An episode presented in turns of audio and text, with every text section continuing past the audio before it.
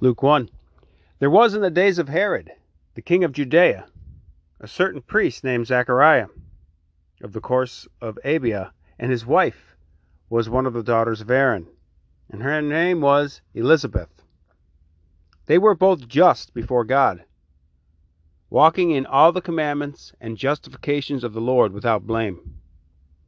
And they had no son, for that Elizabeth was barren and they both were well advanced in years. And it came to pass, when he executed the priestly function in order of his course before God, according to the custom of the priestly office, it was his lot to offer incense, going into the temple of the Lord. And of all the multitude of people was praying without at the hour of incense. And there appeared to him an angel of the Lord standing on the right side of the altar of incense. And Zacharias, seeing him, was troubled, and fear fell upon him. But the angel said to him, Fear not, Zachariah, for thy prayer is heard, and thy wife Elizabeth shall bear thee a son. Thou shalt call his name John. Thou shalt have joy and gladness, and many shall rejoice in his nativity for he shall be great before the Lord, and shall drink no wine nor strong drink. And he shall be filled with the Holy Ghost, even from his mother's womb. And he shall convert many of the children of Israel to the Lord their God.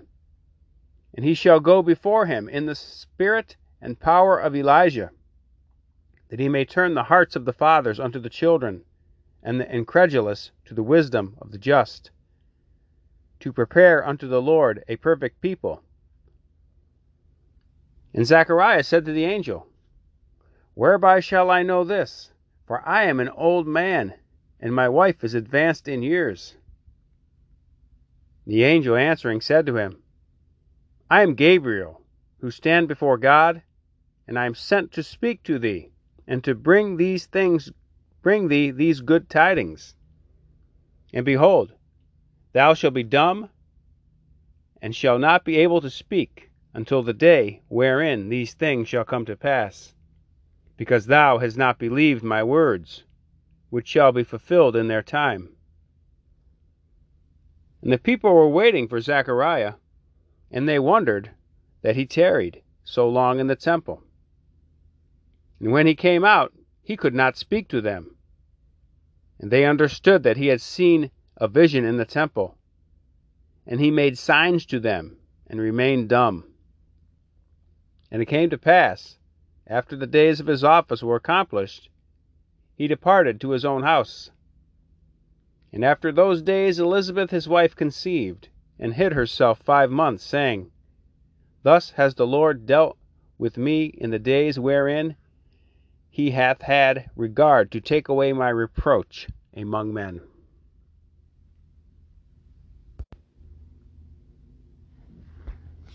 Baltimore Catechism 3 is going to take us to the fourth precept of the church support our pastors.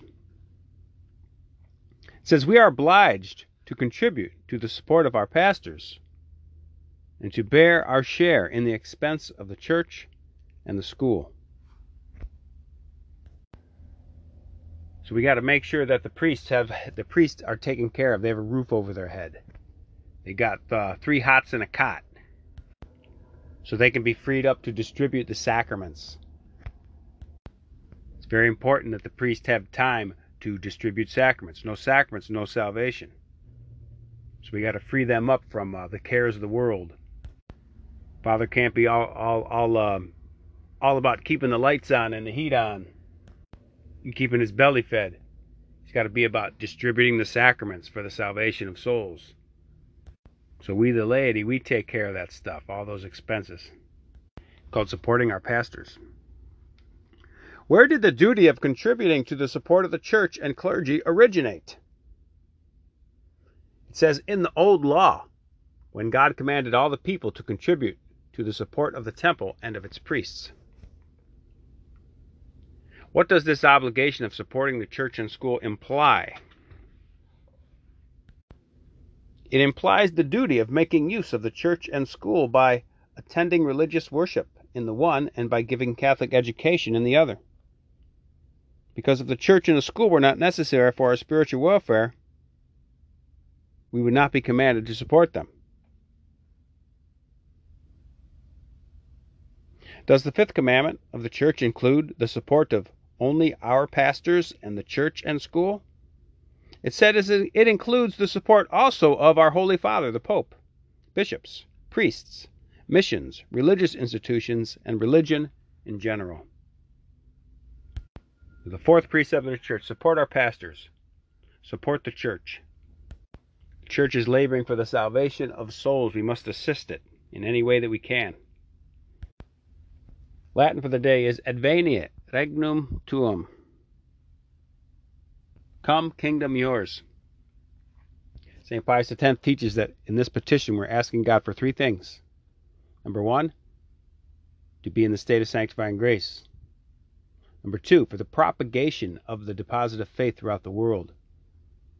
Number three, the beatific vision at our particular judgment. Adveniat regnum tuum, thy kingdom come. It's Tuesday, Adoration Day. The chapel will be open until 4 o'clock. Go sit at the feet of Jesus. It'll be the most important moments of your day.